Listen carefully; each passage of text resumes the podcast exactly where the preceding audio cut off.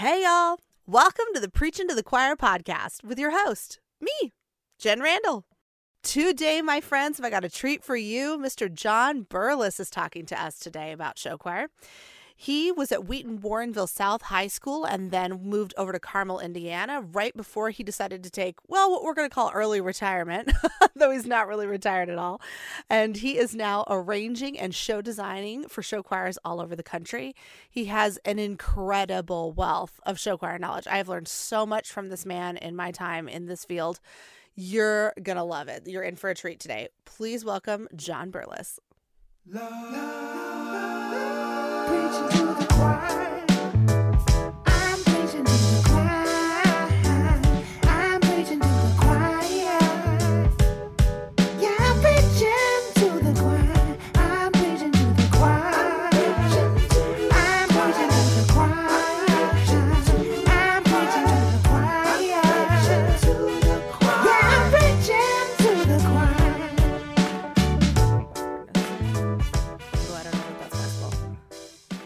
Have you taken the dogs out yet today? Oh, uh, several times. It's beautiful here today. That's good. At least it's a nice weather for. Well, what's the weather usually like this time of year for you though in Chicago? It's a crapshoot. Like one day might be in the 30s with maybe some snow, and one day might be mid 70s, or pouring rain in the 50s. Like you just never know. Right. So that's really fun and really, really stabilizing in, in Exactly. this time. Um, exactly. Yeah, we don't want to talk about, you know, coronavirus this entire time that we're chatting, but it bears to mention that's probably going to come up because we are recording during the time of Right. during the time of quarantine. Well, thank you for chatting with me today. I'm so glad that you were, you know, available during our busy schedules of quarantine. Here I am. Happy to make the time. Thank you for that.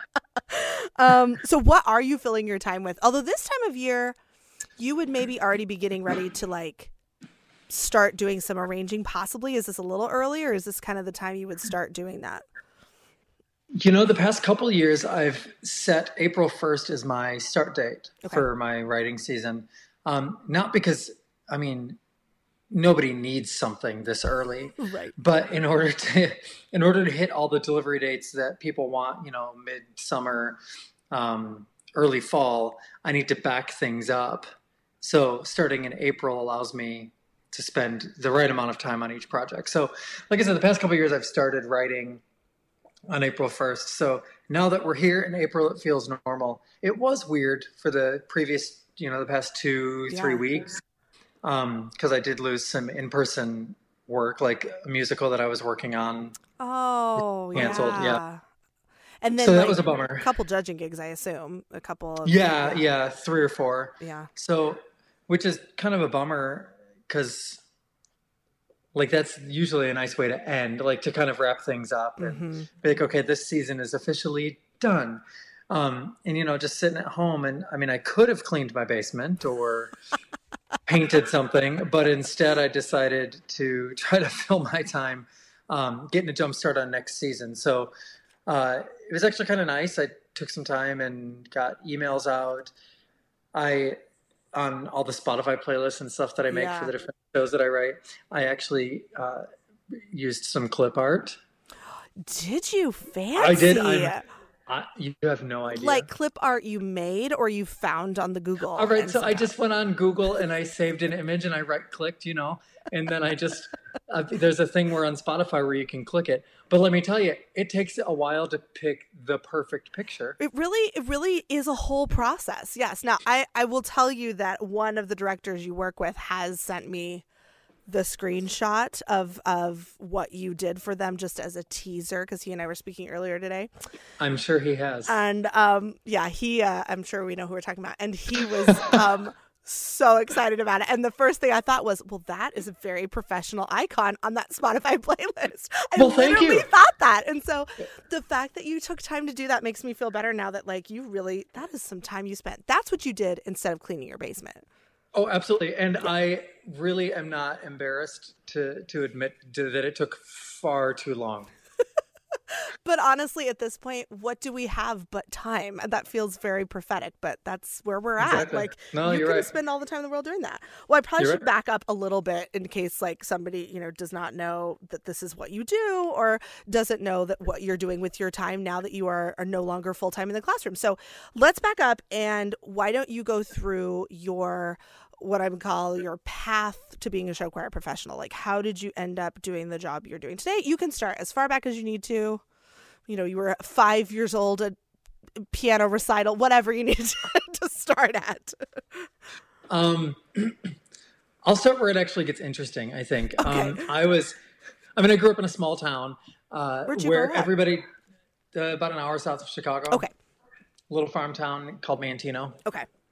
Um, but it was one of those little towns where everybody did everything, Yes. and you know, the you, you had to play sports and be on student council and be in band because if you weren't, those things didn't exist. exactly. Um, so you know, for for my whole life, I've been kind of focused on being well rounded, but just you know, and I was was I am uh, a nerd, so like I I loved school and all that kind of stuff. Um, so when I was uh, gonna eh, junior year in high school, I Okay. wanted to do pre med, chemical engineering, and Ooh, you know, all this kind of stuff. nerd. Congrats. well, That's super amazing. nerdy, Yeah. super nerdy. Love math and science. Yeah. Um, when I was teaching, I would I would like if my kids were, you know, struggling with with chemistry homework or whatever, I would love to help them because I'm super nerdy. Um, at any rate, so I went and I was applying for all these schools and stuff, and I got really offended because one of the, the and this was back when you had to interview to go to college. Right. I'm not Oh, sure. Well, you remember. I, Yeah. re- I remember that. Yes. Yeah. Uh, so, uh, that, yeah, right. And um, so one of the interviewers was like, you know, I don't think your, your test scores are fine, your grades are fine, blah, blah, blah, blah, but I just don't think this is where you're really meant to be. And I, of course, Oh. being the 17 year old version of myself, um, was super offended because she don't know me. And, And you you, will whatnot. show her. Just wait, girl. Exactly. Uh huh. Exactly. So then I what I wound up doing from there was like, well, what should I do? And then I decided to do music because it was what I, you know, I, I really did love it Yeah. um, in, in school. And I was like, well, maybe that's what I meant to do. Yeah. And I wanted, I loved, I was more of an instrumentalist back then. What what, what instruments And did you play? Loved being in band. Uh, uh, well, I started with saxophone Oh, okay. and then added all the rest of the woodwinds. So by the time I was a senior in high school, I was on bassoon. Um, And the Mm. only woodwind that I hadn't switched to at that point was oboe, which I got to in college. Right. Yeah. So, but I want what I wanted to do was be in like be in a pit. Okay.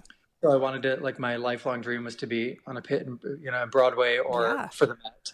And I just Yeah. love that. I like accompanying. I also play piano. I started that a little later. Yeah. Um, so then freaked out uh, because I didn't want to be in a practice room my whole life. And what I liked about music, I know, shocking, but what I liked about music was the the camaraderie of it all and getting to you know make music with people. Yeah. I appreciate the irony of having said that juxtaposed, you know, with my current Your current situation. life choice. Yes. right. Um, but, truly, so then I decided, okay, I'm going to switch to music ed. The only school that was still doing this was May of my senior year. The only school that was still doing Ooh, auditions. Yeah, it was Millikin University, Okay. and they were doing they did rolling admissions. So I just showed up one day, and they had two audition slots available, one in voice and one in piano. So I did both of them, and there I was That was fast that. track to be a show choir director. Yeah, it was kind of weird. Um, really kind of weird. So anyway, the reason I went all the way back there is because when I was in high school, when I was growing up, or like dreaming of what I wanted to do, I didn't know that what I currently do even existed in the universe. Yeah. Yeah. So it's kind of funny, like when I talk to high school kids, either at camps or former students or whatever, or college kids, and they're, you know, this angst about, I don't know what I'm going to do, or I, I can't decide on a major yet, and all that. And it's like, no, listen. You don't have to know. It may not exist. right, right. Because I now pay my bills doing something that maybe maybe didn't exist when I was in high school. Maybe it did and I didn't know about it, but Right. whatever. So anyway, loved teaching. Um, bounced around from Illinois to Indiana Mhm. and got out of Indiana as quickly as we could. Anybody who lives there could tell you why. Anybody who doesn't live there don't. Um, I was born there, so I do understand. yeah, and you got out. I got out at six weeks old, so yes. Right. Never to go back. Literally, that was it. Sorry.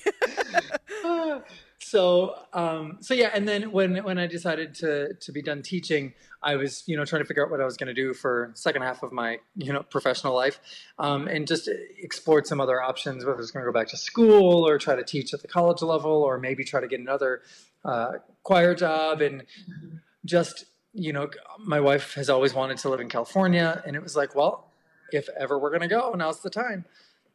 So we packed up and headed west, and I was like, well at that point, I was doing some side gigs for friends or whatnot and writing a few things here and there.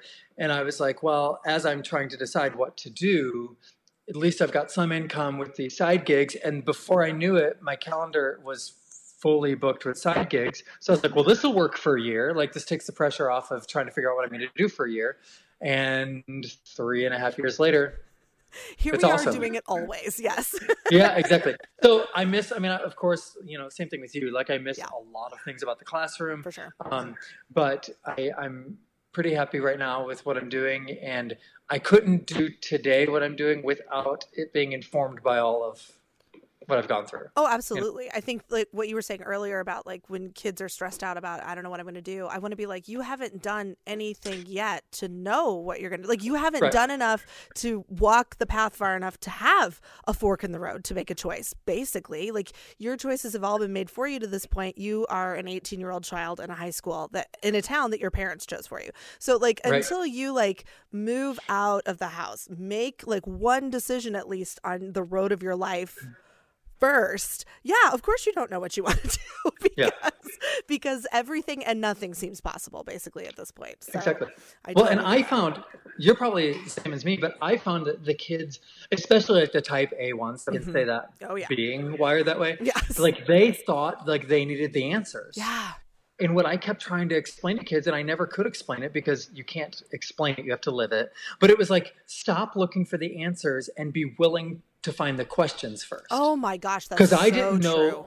you know, I didn't know what parts of my life I needed to to fulfill more until I started asking myself what I was missing or what I wanted more of or what really fed me and what I felt good about. Like Right. the questions then informed the choices instead of me thinking oh, i've got to know what i want to do and i've got to know where i'm going to live and i've got to know you know mm-hmm. so so i just kept like know like i said you can't explain it i think you just have to live it but just the, the notion of being open to learning all the questions it's the same thing when you're teaching Yeah. you know like your first and second year teaching your first year i mean god bless all the first year teachers and surely there are some listening Yeah. but first year teachers i mean let's it would be cool if everybody just admitted you don't have a clue in your first year Oh, and yeah. Mm-hmm. then in your second year the only thing different about your second year is that you know when maybe you know when to duck the blows but the blows are still coming Oh yeah. you know And that then third and fourth year you start to figure it out Yes, exactly. It takes time. And that's okay. Like that's that's awesome. That's still those are still valuable experiences for the students to get to go through also. So it's like it, it's all good. But but i found that when i was teaching like it was a matter of the first several years and even when i changed jobs it was starting over again but having to relearn what questions i need the answers to rather than just needing to seek answers Oh my gosh, because there is in education, especially when you're first teaching, well, whenever you're teaching, like you said, a, a brand new job, right? I think administration thinks their entire job is to give you the answer to every possible question that could ever exist on Yes. one piece of paper or in one handbook um, or an email or a meeting that you had that never ends. And you're going, I don't even need Yep. 50% at more than that 75% of Mm-hmm. these questions will never apply to me. So yeah finding out what actually will even matter is Right. so important. And you can't know that starting out at the beginning. You have to have done something in it. You have to have done it for a year or two.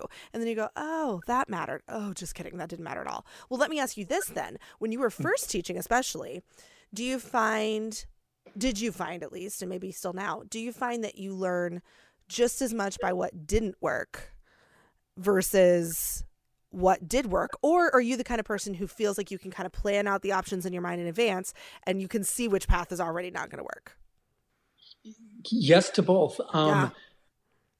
I'm a planner person, Okay. and that goes with being type A and, Yeah. and all that kind of stuff. So I am sometimes hesitant to make a move unless I've thought seven steps down the road and what could possibly go wrong, Mm-hmm. which has then prevented me from making some moves where probably nothing would have gone wrong, or I would have made it four steps and turned the corner anyway. So it wouldn't have mattered that seven steps would have been a disaster. True. So I think some of that that care and planning, you know, maybe prevented me from taking some risks that in hindsight I might have taken.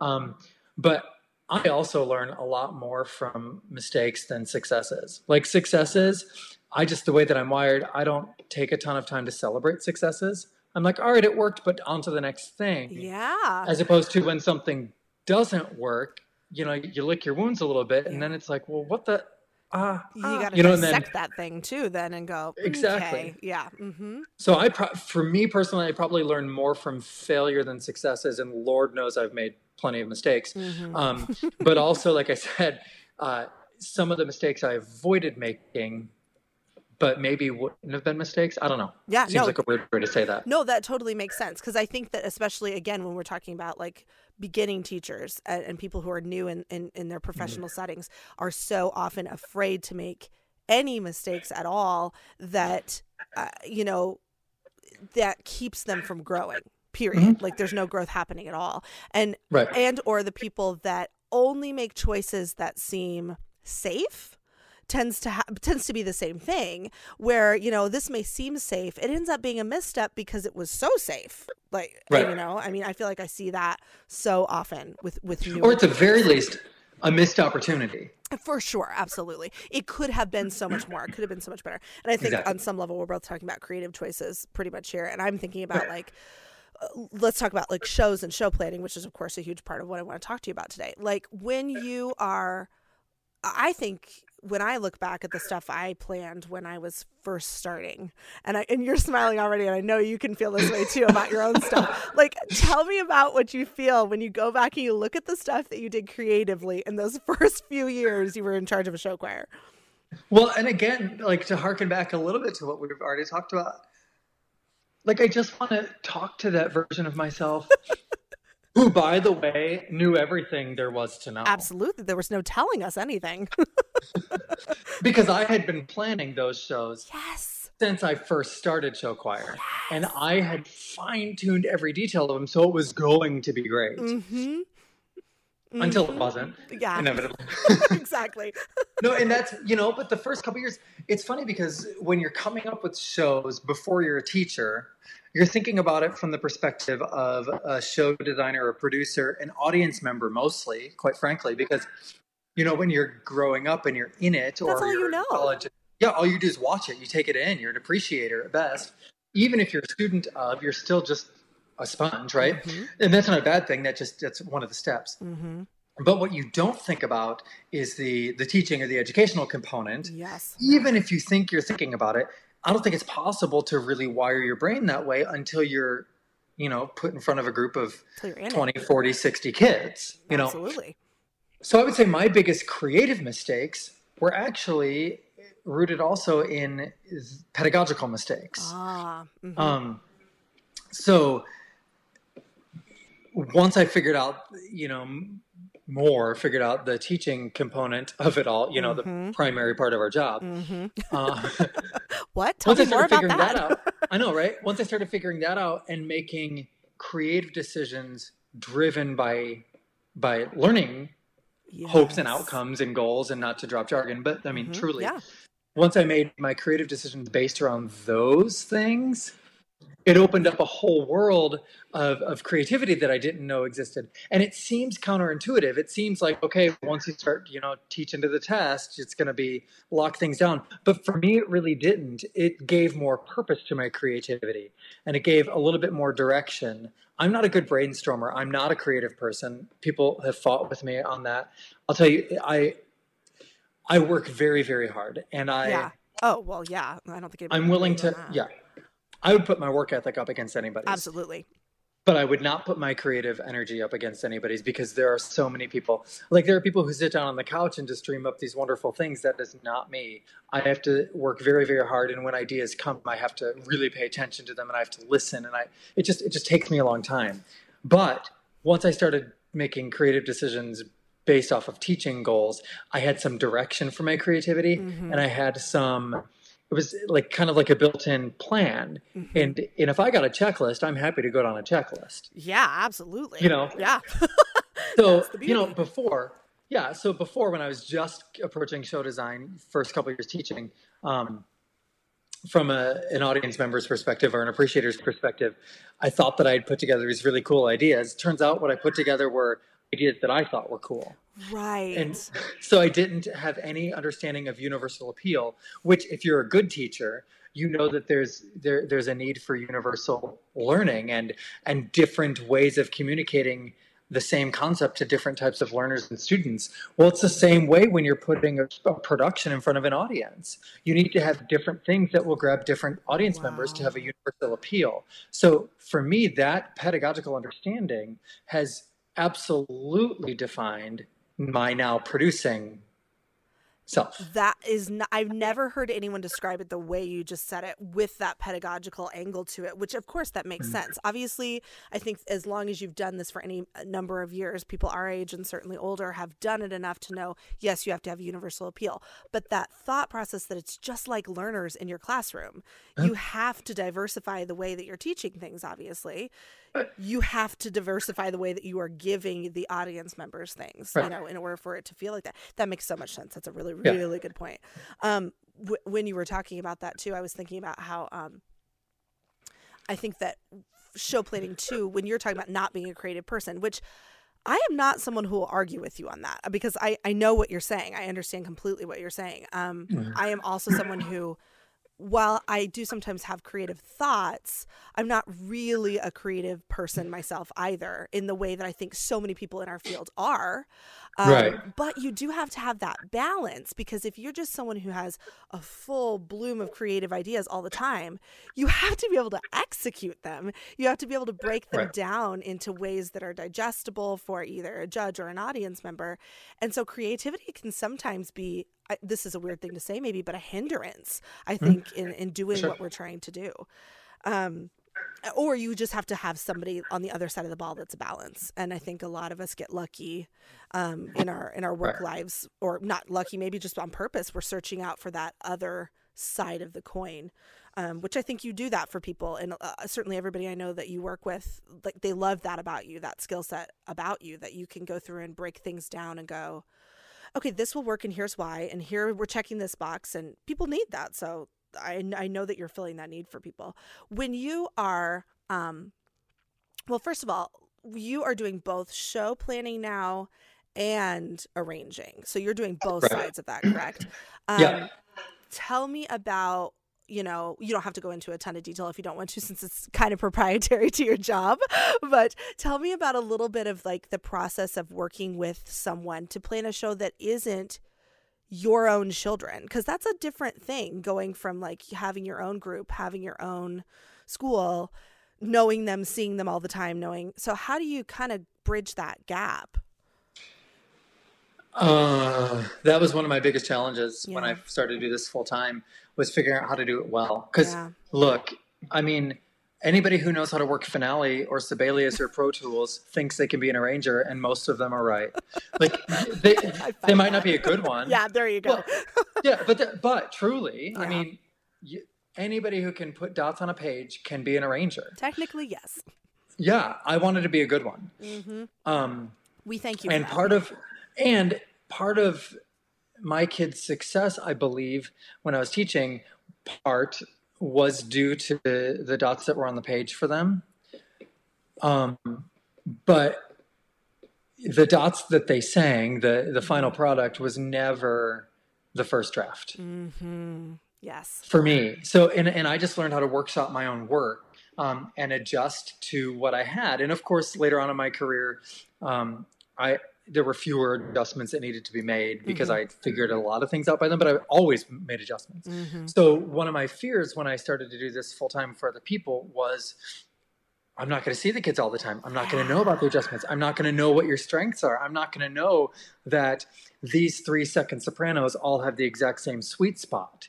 Right. So I'm going to write this for them and know that three voices can carry, or know that okay, well, mm, you don't have those this year, so we've got to, ha-, you know, all those things that you just inherently know about your own singers. hmm Um, I wasn't going to know that. So it's weird every time I take on a new client, which is pretty rare now, which is a blessing. Yeah. Yeah. I'm very grateful. Um, but whenever I take on a new client, the first conversation is never it's kind of weird they feel like they're on a job interview a little bit but i think that they know that i'm quirky enough and they just kind of roll with it Right. but our first conversation is never about what what's the show going to be. Our first conversation i ask them about what their program is and i ask them about what their hopes are.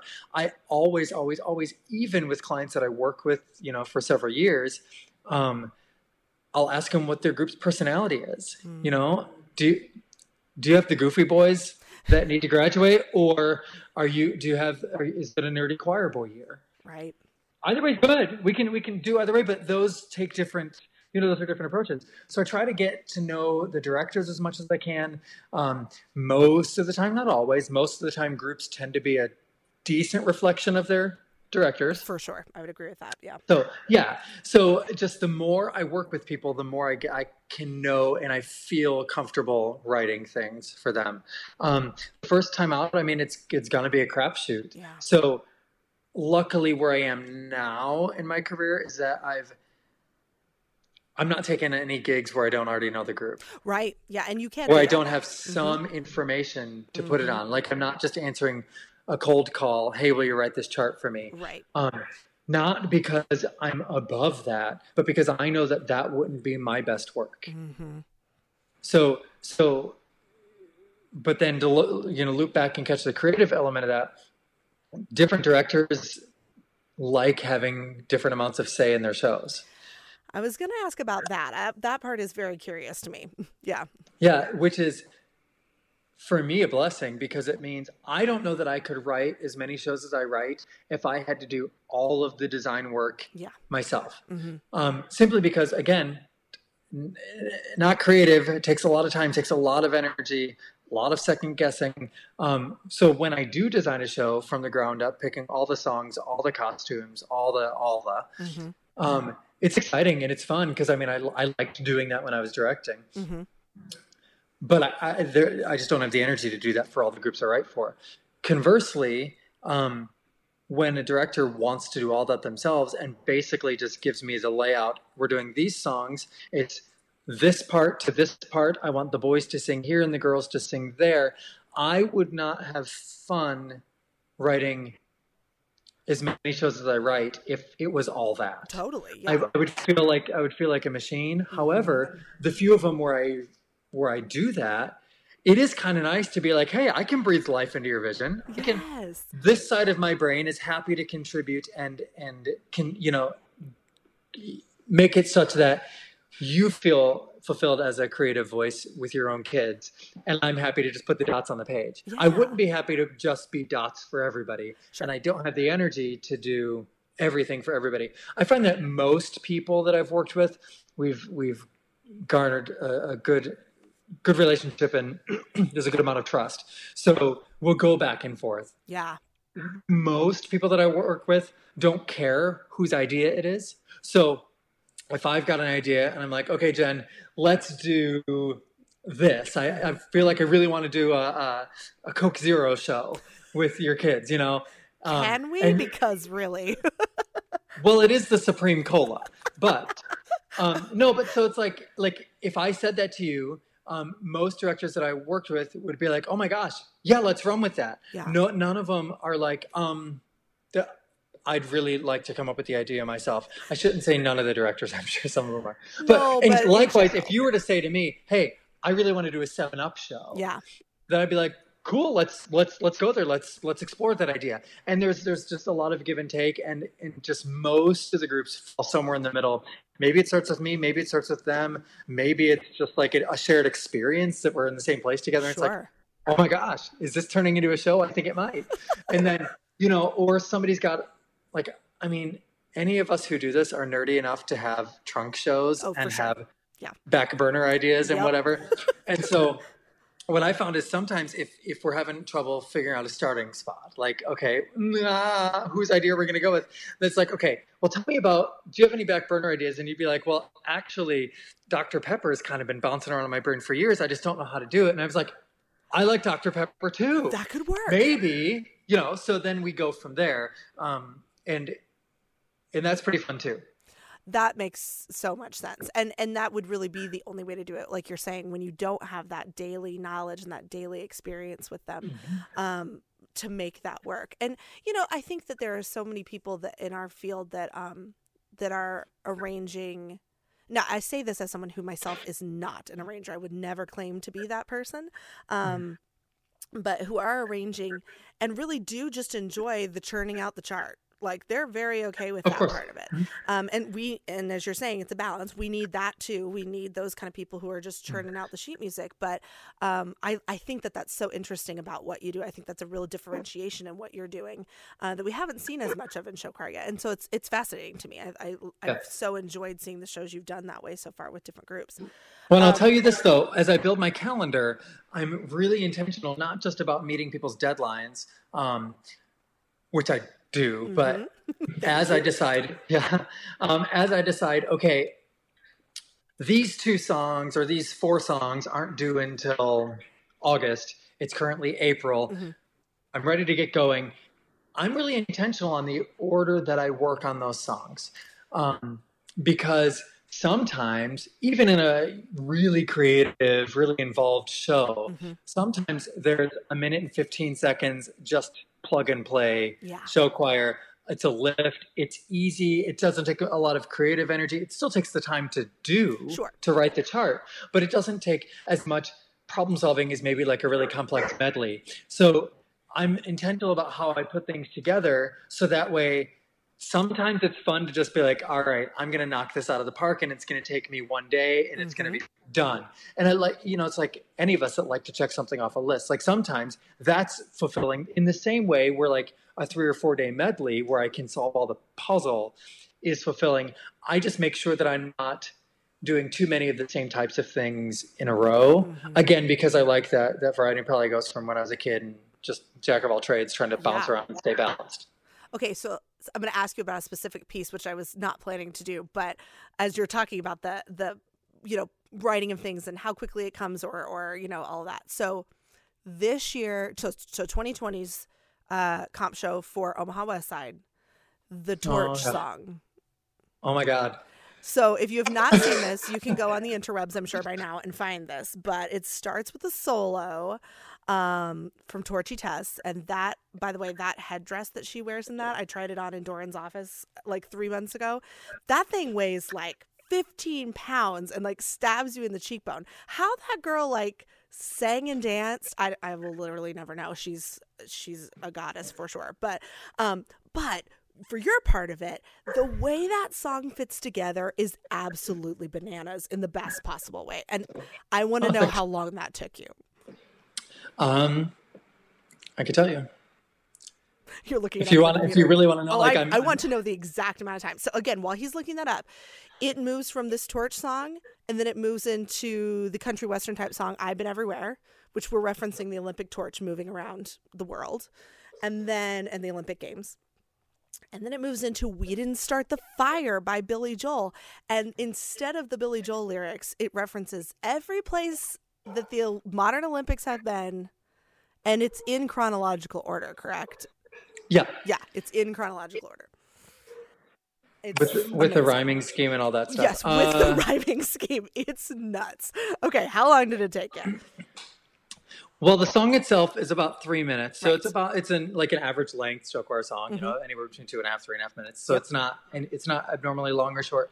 And it took me two and a half times what it usually takes me to write a standard length song. Yeah. Um, it took me, and again, completely inattentive, but I can tell you that just lyrics alone was eight and a half hours. Oh my gosh. That's actually, honestly that's less than I thought it was going to be because like the again, the rhyme scheme, the chronology of it, it's and I think the first time you watch it, you're like, "Oh, that's cute. It's about the Olympics." And then I ended up judging it two or three times this year and saw it at a, at a clinic and all that. And so by the fourth or fifth time I saw it, I started really listening, going, holy cow that's a lot. And i love that in show choir when you can like the more you see it the even better it gets even though it was already good. Um but yeah i just have to like bow down to you and your writing and arranging skills on that one because that was nuts, nuts I can tell you though that part of why that that was possible was because that was in that was one of those places that was the perfect intersection of um, like my interests and the group that I was writing, like their their directors' preferences and the group's ability and that kind of stuff. I've always been an Olympics junkie. I am heartbroken that Tokyo is going to be another year off, know, and which now means that the the lyric from that song in 2020 Tokyo is where we'll get our kicks. Um, it's not 2020; it's 2021, which does not flow. Uh, the director But- and I were texting saying that his is the only Olympics that happened this year. Were you in that text too? Did I send that to you as well? I was like, congrats, you No, had the only Olympics that happened this year. Yeah. Um, so yeah, but I was so I'm an Olympics junkie, and I've always been a fan of that. Yeah. So for me, it was just a natural like thing that I was okay to be super nerdy about. Yeah, yeah. Um, and then it just happened to it was a good intersection of his interests, and again, the way that show kind of went together. Um, I could not like another example of, of something that, that was like an audience favorite or fan favorite Yeah. was the Carmel girls when they did their glamping show. Yes. Okay. Um, and the disaster medley Yes. that was in that.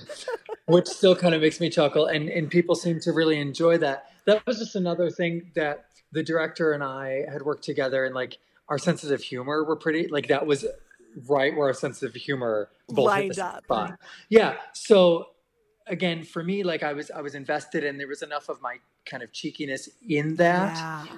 So when people are like, "Oh my gosh, I love that. I want to do that." Well, I can't just Yeah. I don't just pull those out of thin air. If you're like, "I want to do that for my Dr. Pepper show." Mhm. I'm like I, I will I will try my hardest. And if you've hired me for that and we're working together, I will give you my very best effort. But I mm-hmm. need to be mm-hmm. honest, Dr. Pepper does not inspire me the way that cheeky humor, sarcasm, or the Olympics do. So I don't know that I can Right, exactly. Mm-hmm. So I don't know that I can do one of those Right. medleys for that. So it's not a it's not a universal one size fits all thing. It's really got to resonate in in a lot of different ways. Have you ever had a request from a director that you had like you had to like go research a ton or you really had to like was there ever and have you said yes to things like that or is that something where you normally say to them listen this isn't really my wheelhouse either the style of the song they chose or the type of thing they wanted to do like have you ever had that happen Yeah, and I'm willing to do the research and I'm Okay. willing to stretch and to learn and and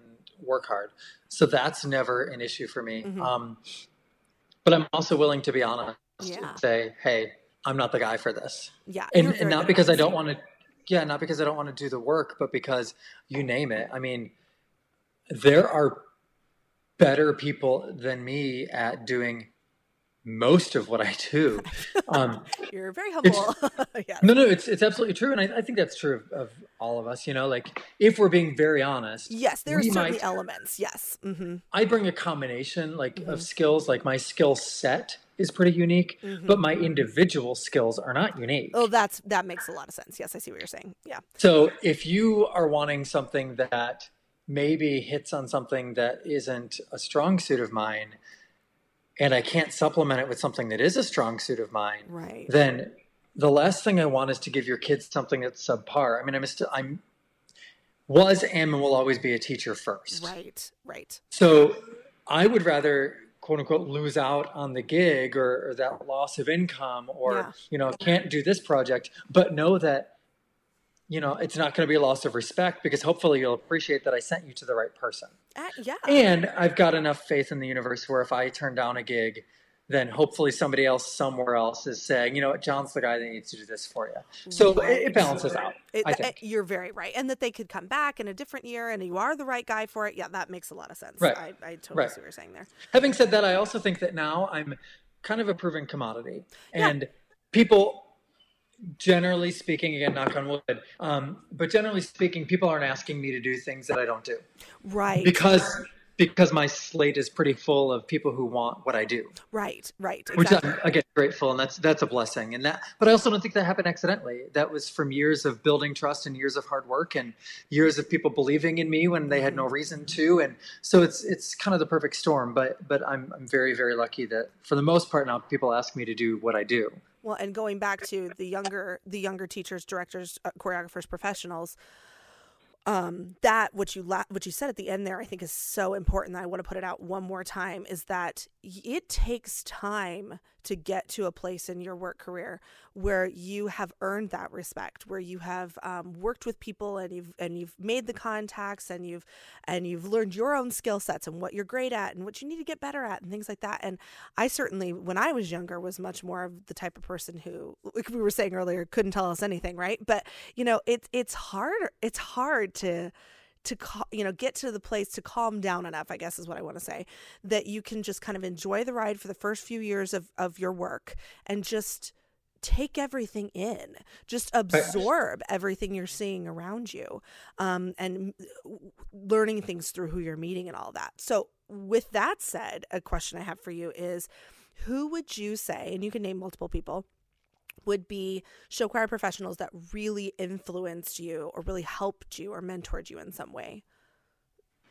Um, the first one, hands down, is Nancy Bocek. Mm. She was a choreographer at uh, Wheaton Warrenville South when I first started teaching. She was the her husband Bill Burr was always her accompanist at camp, and one year he was on an international tour with the Glen Ellyn Children's Choir. So Oh. she brought me to camp as her accompanist. Oh, Um, so she took me under her wing. Um, so she was the first one that that really believed in me enough to to give me some chances that maybe I wouldn't have had otherwise.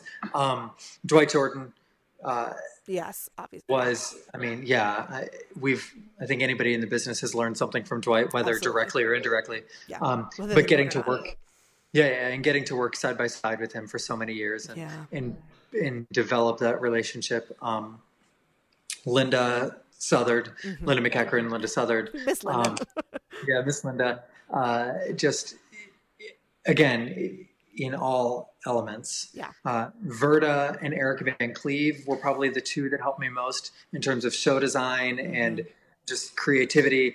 And Eric just because Eric used to write for me and has been a great friend and and you know certainly that's another one where I, I thought about writing a book when I was yeah. teaching and maybe now maybe that'll be my third career i don't Yeah. know um, i'm fascinated by the when your heroes become your friends Ooh, that's a book I'd You read, know? sir. Yeah. Mm-hmm. so i think that and i don't know how it's mostly dumb luck and mostly you know fate i think it's certainly not something that i deserve or have earned um, but like a lot of my heroes have like now, they're on my speed dial. Yeah. that's unbelievable. So so eric was one of those you know in terms of arranging.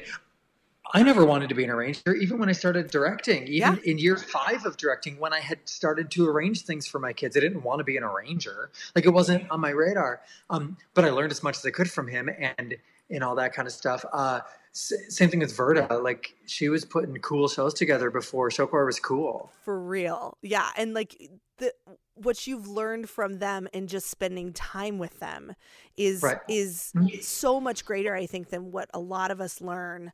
Uh, well, certainly you're not learning any of this in college. I mean, let's be honest, that's not a program that anyone is offering. So you're not getting it there. Um, and if you're only spending time with your peers, I think that's not a thing you're necessarily gaining. So, like, it's not just that, yes, it's an amazing thing that your mentors are your friends now, but that you took the time to spend time with them when you were learning and to ask questions and to maybe look a little dumb. I mean, I don't know if that was the thing you ever thought. I certainly it's funny. in my mind all the time. it's funny because you had asked you know do you learn more from success or failure or do you Mhm. avoid risk and all that kind of stuff Mhm. the very my the first time I was the sole director of the show choir at Wheaton Warrenville South, which was my third year teaching. What year was that? there that? were multi, oh, 2005 Four, five, something like that. Okay, ish. Yeah.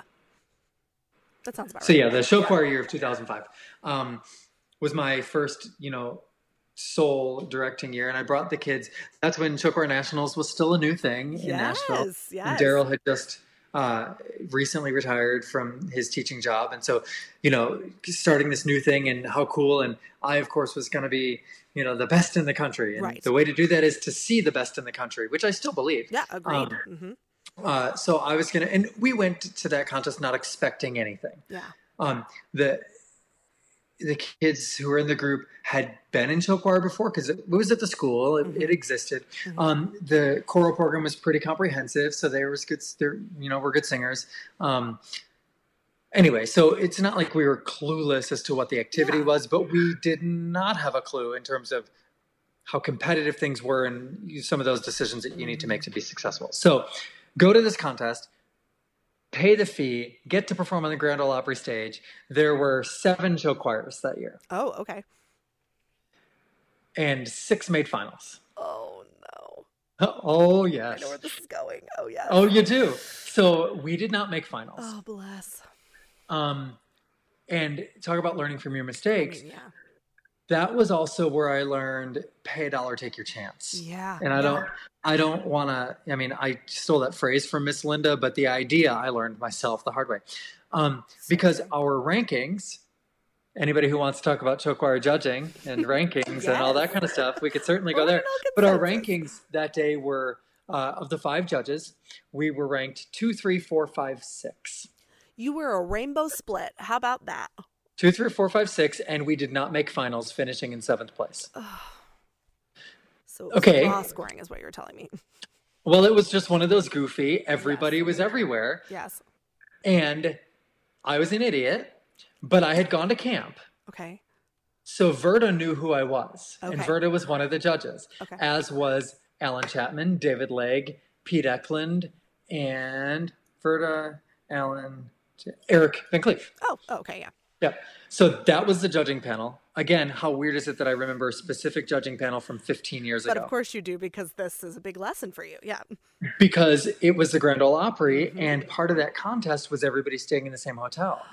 Oh, right. Every other group was preparing for finals Yeah. and listening to tapes and rehearsing. Mhm. My kids were done, Yeah.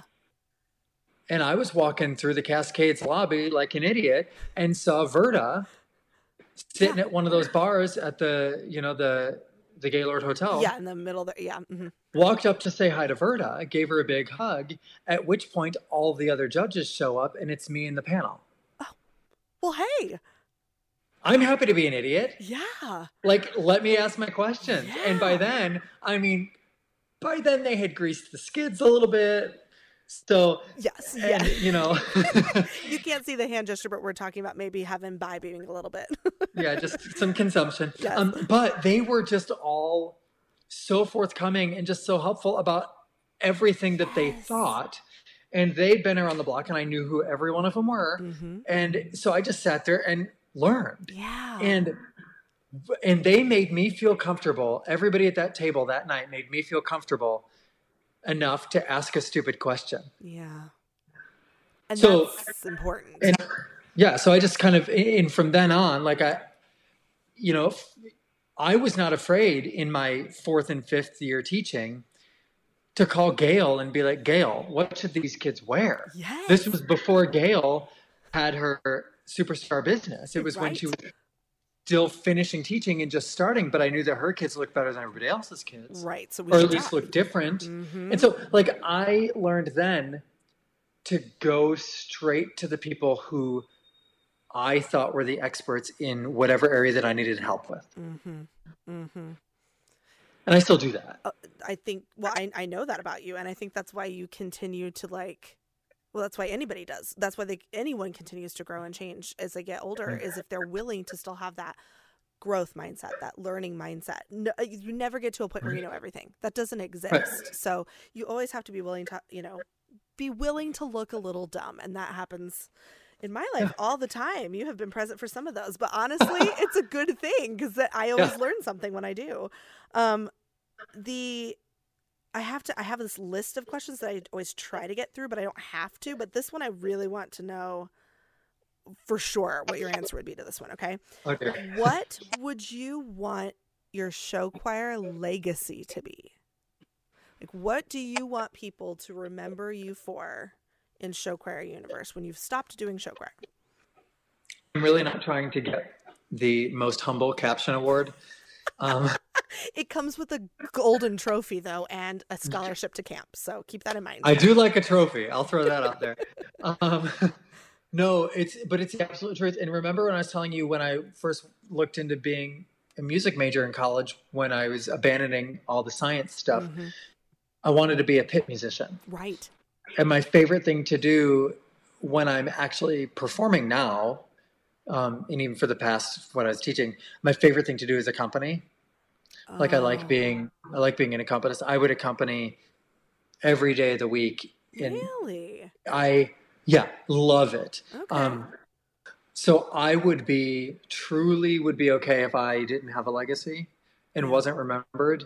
But I would think it would be pretty cool if some of the groups I taught were talked about in the lexicon in a couple decades. I see what you're saying. Like if somebody looked back and said, you know, the Wheatmore South Wizard of Oz show. yeah. I really am okay for people to not know who the director of that group was. I don't want them to be like, "Oh man, did you see John's Oz show?" No, no, no, no, no. Right. It was the Wheatmoreville South Classics Mhm. Oz show because those kids did it. Mm-hmm. You know, or the the Carmel Ambassadors 9/11. You know, Oh, if yes. if you know 25 50 years from now somebody plays that or talks about it or even like i said if it's some part of the lexicon or discussion um, then that would make me smile from the other side i think I, I don't- cool. i really don't i don't want or seek that and i truly am not Yeah. Like that's just it makes me feel uncomfortable Well, and those of us who know you know that that's true. I mean, I, I understand that you're not just being falsely humble there, but um, No, I will tell you that it was during one of these interviews not that long ago. The Wizard of Oz show came up as somebody's no way um, yeah favorite favorite uh, story show, so to speak. So when we had a whole little discussion about it, yes, but uh, i will say both yay and i'm sorry for story shows we away did fully blame you for that. That was part of the conversation. Um, was that? And I'll tell you, you can go and listen to this episode if you want. It's Steph Hyatt and I talking about it. And she, and we're not blaming you, quote, in a bad way, but Yeah. when we were discussing like the advent of it or when it became really popular. Sure. Um, we were discussing that time frame, of course, and and we discussed that a little bit. But no, I think that that's I think that's a really important thing for people to hear as well, and for someone like you who has, you know, I'll say it for you, has had a lot of um, competitive success in their career and with their groups, and um, you know, you guys won fame nationals when that was a thing what three times i think in the course of five years and a couple times yeah yeah and um you know your kids have always been you know in my memory of under uh, of show choir time you know people that we all look to and those groups that we look to and go okay what are they doing? And what's doing what's innovative? So um to hear you say something like that i think is really really important for all of us to remember that like you have to come at this job any version of this job whether you are writing whether you are choreography or you're directing with an educator's mindset and an educator's heart. Because if you're not in it for the teaching and the allowing the students to have these experiences and and see all of this then what are you doing? Right. Well, and I liken it to it's it's I'm not I'm likening it to I'm not making a direct comparison um because I think it, teaching is different than parenting. yes. But I mean, most really great parents that you ask would rather be remembered for their kids. Oh, yeah. And they would, you know, you would rather people talk about how great your kids are than talk about how great you are. 100% yeah Mm-hmm. yeah when And- my kid and I does it's- something it's great it's like similar. That's amazing like it's that that light on fire Yeah. kind of thing and Yeah. Uh, sometimes I think people lose that, and it's okay. I mean, everyone's just human. I think there are certainly seasons we all go through. You can probably pinpoint years in your memory of teaching, just like I can, where I'm like, well, I was less in it for the right reasons that year. There's just, I mean, again, we're humans. It's Right. going to happen. But Yeah. by and in large, if you're there um, to seek fame for yourself, uh, that's a fool's errand in show choir, friends. For sure. Not a thing. Because show choir fame, by the way, is an illusion that is not a real thing. Short lived at best. I don't know how you would even measure that on a scale. Like, what is Yeah. show choir being famousness? But um, but yeah, I think that um, that's such a great answer. I love I love that that's what your answer was for that. Is is that people remember some of the work that your kids did and and and get to talk about that for years. So I don't think there's any danger that that will not happen. Um, oh, I have to ask you about this while we're talking about this. What's the year? where the show ran backwards Oh, and no. forwards. Was that Yeah, I did that once. 20? It Yeah, was 2014. 14. It was okay. 2014 was my last year in Wheaton. Yes, that's right. And I, well, for me, I had thought about that for years, going, could you ever do something like? And it wasn't the way you ended up putting it out there, but I, what that was one of my favorite things. Was like I loved how random and creative that was. Like for me, that was fun. Was that an actual nightmare to put together? Yeah, it was the most difficult show I ever wrote, um, which is why I did it once and will only ever do it Never once. again. Okay, so I'll, I'll scratch that Because- off my list. Yeah, exactly. Um, no, by the time I had gotten to that, I was, you know, writing all my own stuff Yeah. by that point. Um, and I was also, you know, thanks to whoever started the medley, the mashup, the Mhm. whatever you want to call it. Mhm. Um, so I wasn't doing, I wasn't writing five song show choir sets anymore, Right. Which would have been easy to do forwards and backwards. Yeah. What I was writing were complex medleys that had direct segues between and amongst themselves. So it wasn't just do songs in a different order, it was make sure that all the cadence points resolved sufficiently going multiple directions. It- was a nightmare. It was an absolute nightmare Yeah. that we didn't know about until we were too far in to say no. Um, but again, that that creative decision was driven by a pedagogical choice, Yeah. which was that was the year after we graduated all the superstars from the right. classes. Right. um, and so so we did that show because knowing that we were going to hit the road and that plenty of judges, plenty of audiences were going to make make sure that we weren't as successful as we were the year before. Mhm. And I knew that my kids, to a certain degree, kind of didn't want to be the ones that let the program down. We built Yeah. up this huge dynasty, so I made sure that any any um, any strikes against us were on the adult side of the score sheet, not on the kid side. that actually. You know, so people could Yeah. yeah. people could criticize the show or the show didn't work or so that whole creative decision really was i mean mostly to kind of guard and protect the kids and to give them look kids we're going to try something new it might fail and if and when it does Right. my fault not yours Right. That and and that was so wonderful of you to do that and to think forward like that for those kids. Um because that is so difficult what you're saying about and certainly you're dealing with a legacy that most of us would never have have ever achieved or dealt with in a in a program that we're in. we but we all know that feeling as directors where you know you've had two or three years of really like rock star couple kids or a whole bunch of kids and then they graduate and it's like um uh, well what do we do now? You know and i think most of us tend to not be as smart as you were about that.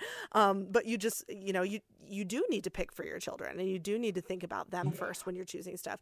And oftentimes when i have conversations with directors about shows that they feel frustrated with or something's not linking up or something's not matching and i'll say well why did you choose this piece? Or what what was the function behind this idea of a show or whatever? And i can't tell you how often the answer is well, I really like this song, and so I really just wanted it to. I mean, and it has literally nothing to do with Right. what children they have, what their ability level is, or anything like that. Um, that just always makes me a little bit nuts when that happens. So I, I, I think that the more we can push people and directors to do what you're saying there with the whole like think the students first, of course, but also pedagogically, what can we do here as opposed to Right. this is my favorite Lizzo song, which by the way you can't do any of pretty much because so many bad words.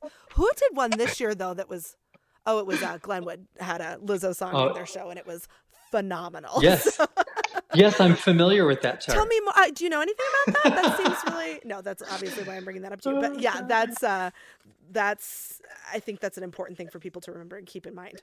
Okay, so we're to the part of the interview here where you are going to answer the five questions that everyone has to answer. Okay, are you ready? awesome You're not ready, I promise. Okay, so the first one's an easy one. This is a softball to get you into it. Okay, what is your favorite entertainment medium?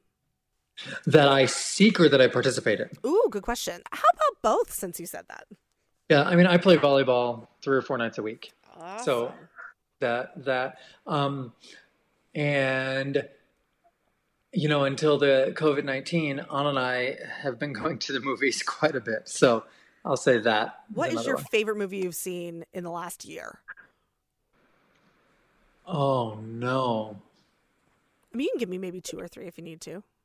Well, I'm saying oh no because I'm terrible with pop culture and I don't remember the names of movies or actors or actresses or songs or Okay, this could be or- fun. Describe the plot, and we'll see if I can figure out what movie it is. It was it was the one that it's not in English. Um, it was the the one That won the Academy Award. yes where they were the going in and they die. I don't want to give a No, spoiler but alert, obviously but I know what it is, and I literally can't think of it either. people- what is the name of that movie? people Parasite. There, there it was from Korea, Yeah. South Korea, right? I think South is Korea. where Yep, the yep, yep. from. Yes. Yep. Oh, It was yes. Every bit as good as everybody thought Okay, it was. I mean, is it really it was. scary? Because I do not love a scary movie, but is it like Ah. thrillery? Yeah, I mean, there are it's it's everything, and I think that's Okay. why it was one of my favorites because there there, there are moments where it's funny, and Oh. there are moments where it's really uncomfortable, Yeah. and really poignant. So yeah, it's there are some moments that are kind of scary, but it's Okay. not a horror movie. I can't do that stuff anymore now. Once I had kids, I got real squeamish about all that kind of stuff. I don't know why that is, but okay. That is an excellent movie recommendation as well. Thank you so much. Okay. Yes. Second question. Can you tell us your entire song set from your senior year of show choir? Yes. Oh, good. You'd be surprised. Not everyone can. All right, here we go. Okay, so it started with I have to picture it. Bonus points if you can do Um, the choreo. No, I'm just kidding. Don't do the choreo.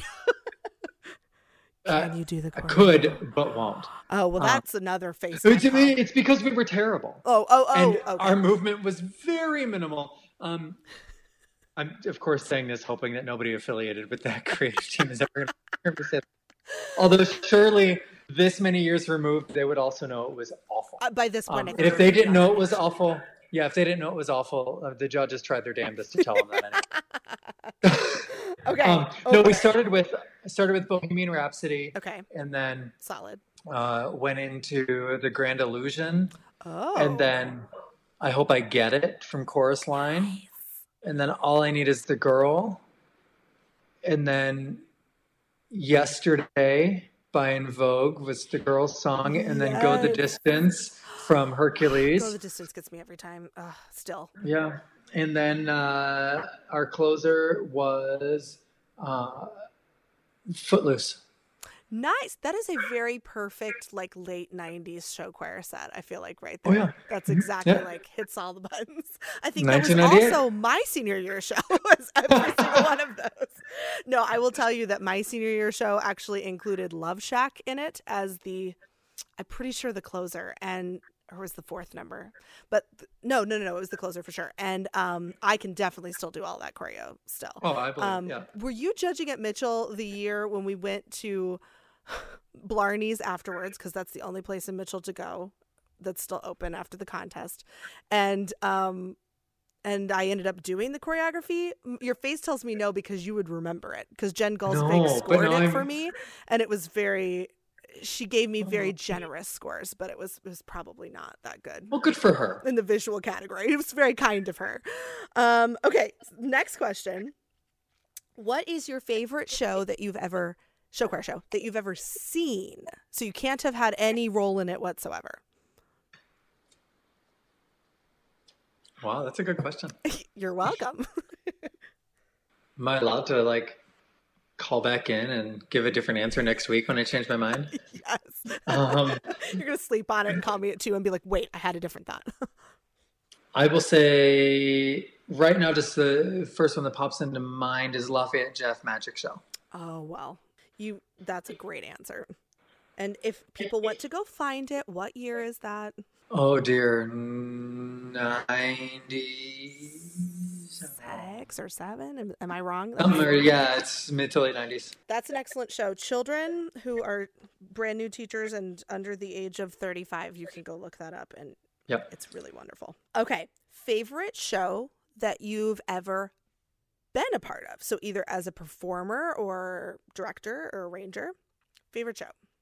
And you can say a couple if you need to. I understand what's Yeah, happening. I was gonna say it's like it's like picking your favorite I, kid. and I totally get that. So you can say a couple you. Yeah, yeah, yeah. You know, for me, it's each show. Um, got like it's a flood of memories. I'll say the one that most people talk about that that was pretty crazy is the is the Oz show, um, and that was fun because we figured out a way to do something that was being done on the West Coast with a Midwestern Yeah. sensibility. Yeah. So I'm pretty proud of that and the, the risk that we took to try to do that.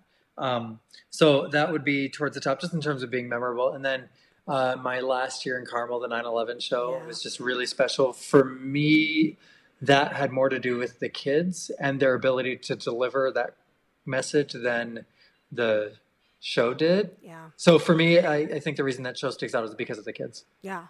And that But those would be the two I think that float towards the top. that tends to be the common answer for directors is you have one that like creatively you feel really like you know strongly about and then you have one that just attaches to you because of who was in it so Yeah. that's i totally understand that and and those are also both excellent shows and so that would have been Carmel would have been 2017 right i think that was that year That sounds right. Yeah. um and then oz was 20 Twelve. right 12 sounds right. 12? Yeah. okay i'm very impressed with me i'm usually terrible at that so i'm I know you're better than I am. but No, I'm usually really bad at that stuff. And I have some friends who are like show choir encyclopedias. And so when I'll be like, was that 2012? They'll be like, "Oh, how do you not know that? Da, da, da. I'm like, why do you know that? Like, right. how right. much brain space are you taking up with this encyclopedic knowledge of show choir shows? Well, No. thank you so, so much for hanging out today, John Burles. This was too much fun. And we could do this for another probably four hours if we wanted to, because I feel like we only hit on like half Right. of the things I would want to talk to you about. So you have to come back and we have to do this again. Deal? Yeah. Okay. Especially, I mean, if this COVID thing lasts, we're you know, We're going to do 75 episodes in the next two days, John. I love it. All right. Tell your lovely wife and tell your doggies that we said hi and thank you. Yes, and hi to all the boys in your house. Yes. And all of all of our people stayed quiet during this, which is a miracle, really. Let's be honest. Yes. Yes. All right. I will talk to you soon. Sounds good. Have a good one.